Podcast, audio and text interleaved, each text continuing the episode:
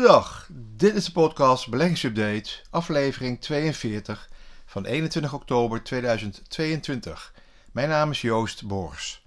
Elke week in het kort al het relevante beursnieuws, alles over beleggen en vermogensopbouw. Ook elke week een praktijkcasus. Deze week het fenomeen short squeezes. Nou, de beursweek begon positief en dat ging wel nou, bijna de hele week een beetje door. Uh, de laatste twee dagen wat minder in, uh, op de beurs. Maar we hadden in ieder geval misschien een, een beetje een positieve uh, week. Scherpe, felle stijgingen van, van vooral de technologie-index begin van de week. met 3% stijging. Op, dat hebben we gezien. Obligatierentes gingen omlaag. En daarna weer omhoog. Amerikaanse 10 jaar staatslening ging door de 4% naar de 4,2%. En er was dus een koersenstel op uh, aandelenbeurzen. Naar aanleiding voor het enthousiasme van beleggers was het vrijwel helemaal terugdraaien van de veelbesproken Britse belastingplannen door de nieuwe Britse minister van Financiën, Jeremy Hunt.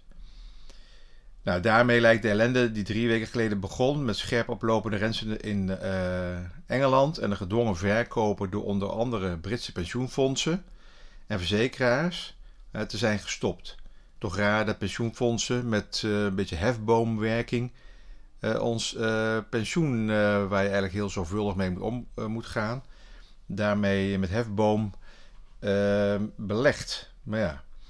Daarnaast is er ook een geleidelijke daling van de energieprijzen aan de gang. Gastermijncontracten zijn al 50% gedaald vanaf de top van een maand of vier geleden. En ook olieprijs zakt langzaam. Het is nog niet helemaal voorbij en misschien juichen we te vroeg. We hebben de afgelopen 10 maanden wel vaker een herstel gezien, wat na twee dagen weer omsloeg in verre dalen. Dat beeld dat je eigenlijk een beetje op de aandelenmarkt ziet. Naast die energieprijs zijn ook vrachtkosten, containerhuur en uh, shipping aan het dalen. Dus misschien hebben we wel een beetje de inflatie uh, gehad, maar ik denk dat dat nog een paar maanden gaat duren voordat het weer eigenlijk zichtbaar wordt in de consumentenprijzen. Voor al deze categorieën is, is de verklaring dat er in eh, paniek te veel is ingekocht aan zowel energie, de overheden, en aan vrachtcapaciteit, de ondernemers, vanwege de angst aan schaarste. wat goes up, en zeker loodrecht, zoals gas en uh, die containerprijzen in 2021. Wat goes up must come down, theorie. Vooral als iets veel harder stijgt dan het historische gemiddelde. Daar moet je al een beetje naar kijken. Dit is ook de verwachting bij deskundigen voor de vastgoedmarkt, vooral de huizenmarkt. Nou, uh, goede bedrijfscijfers steunen de beurzen, onder andere beter dan die verwachte cijfers van ASML. De omzet van ASML was zelfs met 6 miljard hoger dan de verwachting die eerder door ASML was afgegeven.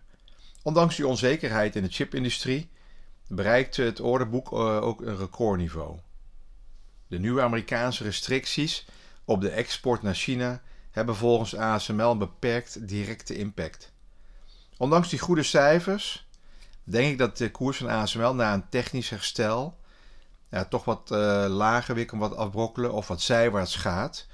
Het niveau van 7, 900 dat we gezien hebben, bijna 1000 geweest, zullen we nog even niet zien. ASML is een soort Apple, een monopolist binnen haar branche.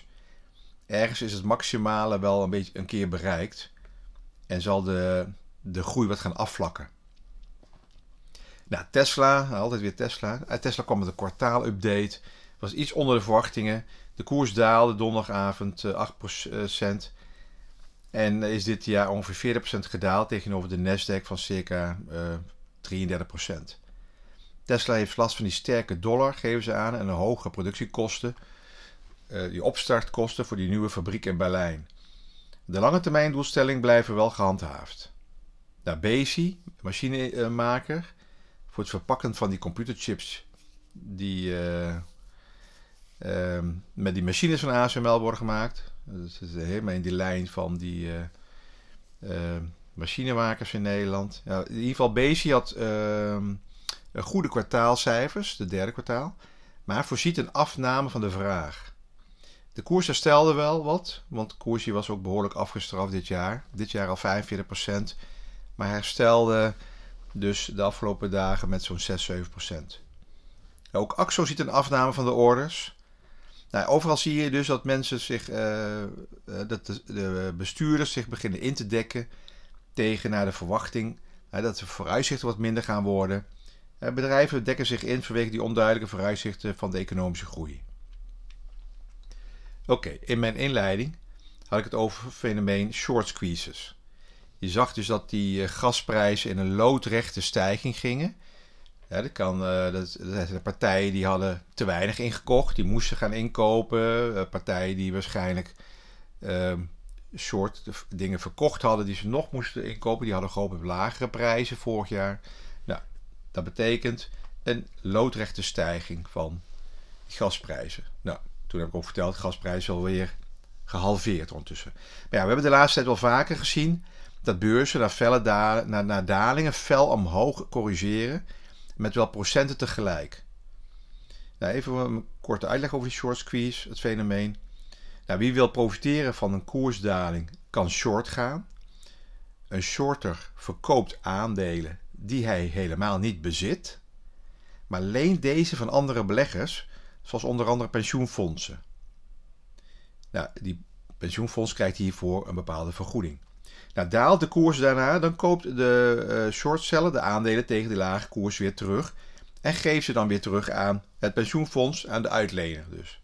Het verschil tussen die verkoop- en aankoopprijs is de winst voor de shortseller.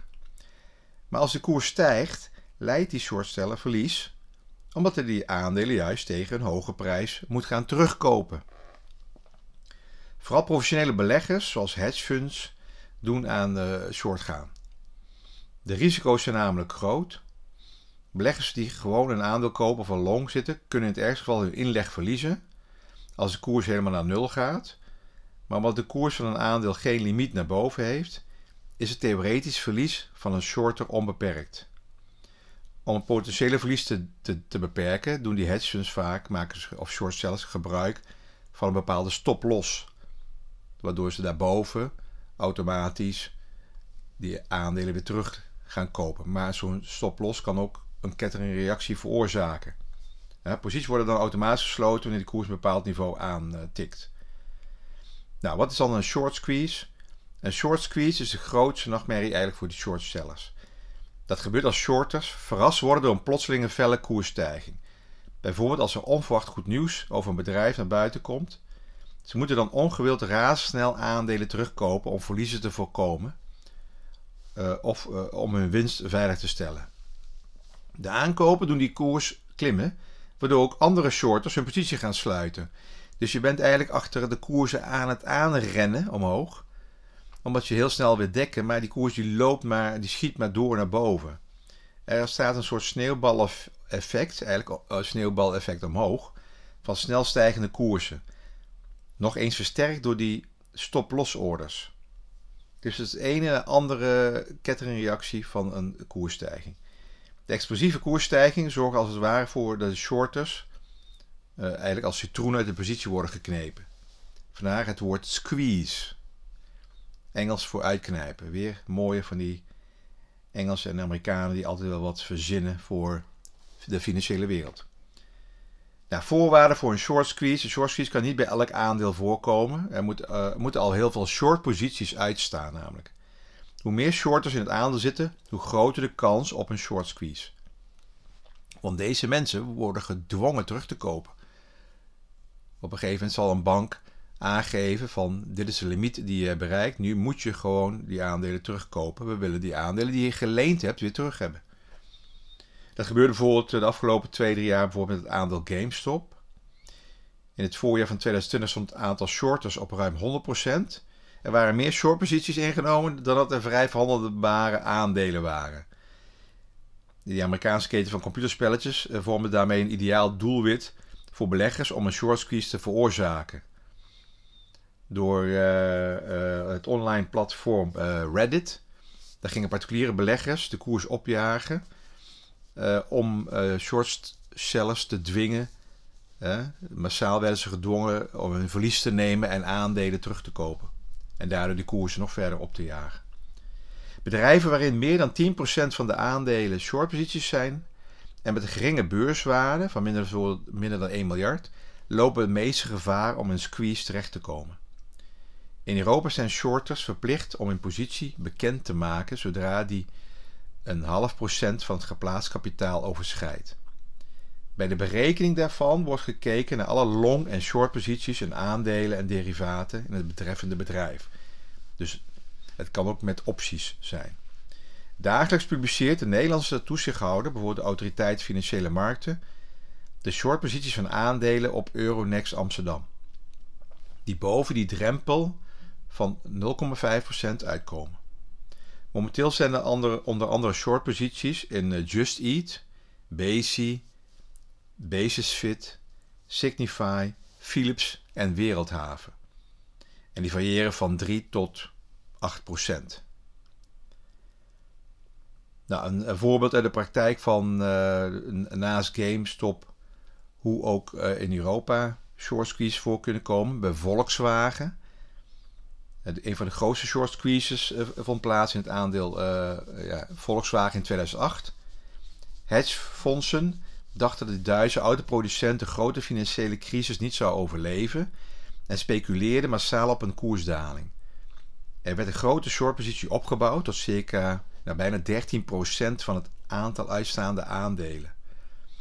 Maar aan de andere kant, tegelijkertijd vergrote rivaal Porsche via opties zijn minderheidsbelang van iets meer dan 40% via derivaten naar 74% van de aandelen Volkswagen omdat Porsche misschien interesse had om Volkswagen over te nemen. Maar toen dat bekend werd, moesten die shorters natuurlijk, die, die shorters vluchten massaal naar de nooduitgang. Want in vijf dagen tijd vervijfvoudigde de koers van Volkswagen naar bijna duizend. Die shorters waren natuurlijk bang dat Porsche een bod ging uitbrengen op het aandeel Volkswagen. Daarmee werd Volkswagen bijna even en voor die tijd dan, hè, 2008, het grootste bedrijf ter wereld. Nou, een ander uh, voorbeeld van de afgelopen tien jaar is uh, december 2012 maakte hedge fund manager Bill Ackman bij hedge fund Pershing Square Capital een korte weddenschap tegen een voedingssupplementenbedrijf Herbalife ja, zo'n uh, afslankbedrijf, Herbalife. Hij legde zijn keuze uit in drie uur durende discussie, waarin hij Herbalife beschreef als een piramidespel dat zeker failliet zou gaan.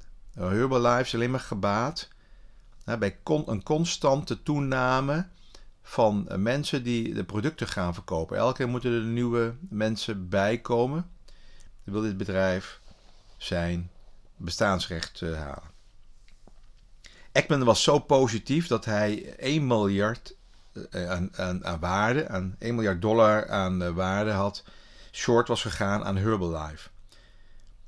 Zo, het, toen het aandeel zo rond de 45 dollar werd verhandeld. Zijn uh, um, rivaliserende hedgefund manager uh, Carl Icahn.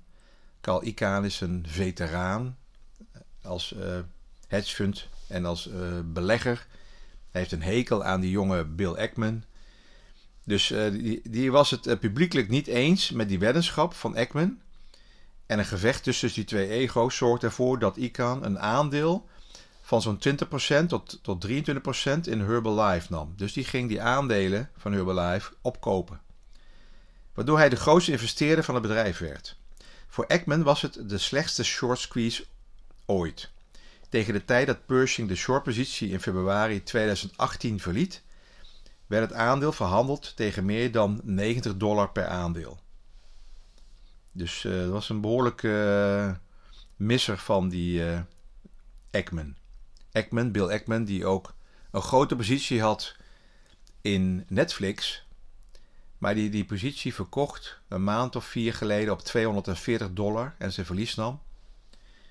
De koers daalde naar 170 een maand of twee geleden. Maar op dit moment zat uh, Netflix weer 275. Misschien heeft Bill Ackman weer wat aandelen teruggekocht op 170. Maar uh, zijn longpositie op 240 uh, eh, heeft hij dus afgebouwd. Dus het is niet dat die hedge managers altijd goed zitten. Nou, risico's is van zo'n short squeeze. Het meeliften op zo'n short squeeze kan in potentie veel geld opleveren, maar gaat ook gepaard met hoge risico's. Het, komt vooral aan op goede timing. Ja, die eh, games de stop aandelen, die gingen als een komeet omhoog. Hè? Dus die, die kleine beleggers bleven maar kopen. En uh, die, uh, dat ding ging, van, uh, ging helemaal naar de 350. Maar op een gegeven moment stond hij binnen een maand weer terug naar de 50. Dus als jij achter zo'n aandeel aan blijft kopen, kan het ook zijn dat op een gegeven moment de kopers ophouden en het aandeel weer helemaal wegzakt. Want fundamenteel is er vaak geen reden om zo'n enorme opwaartse beweging te kunnen laten zien. Nou, dus die koers zakte al met een pumpleiding in elkaar. Dat kan ook zo zijn nu met uh, dat, dat gas. Waarschijnlijk hebben de overheden en uh, wat grote energiemaatschappijen die tekort aan gas hadden en al verplichtingen hadden uitstaan, in paniek maar gas gekocht, gastermijncontracten gekocht. En nu zitten de overheden hebben weer al hun uh, tanks gevuld. En dan zie je die koers gewoon 50, 60 procent dalen van gas. Nou, dat gebeurt er dan. Uh... Ja, dus niet alleen in aandelen of een aandelenindex komen heftige short squeezes voor. Het kan ook in grondstoffen en valuta's gebeuren. Maar ja, beter niet doen dat short gaan is slecht voor je hart. Maar ja, dank voor het luisteren. Alles op uh, persoonlijke titel. Geen direct beleggingsadvies en op basis van openbare informatie. Tot de volgende week.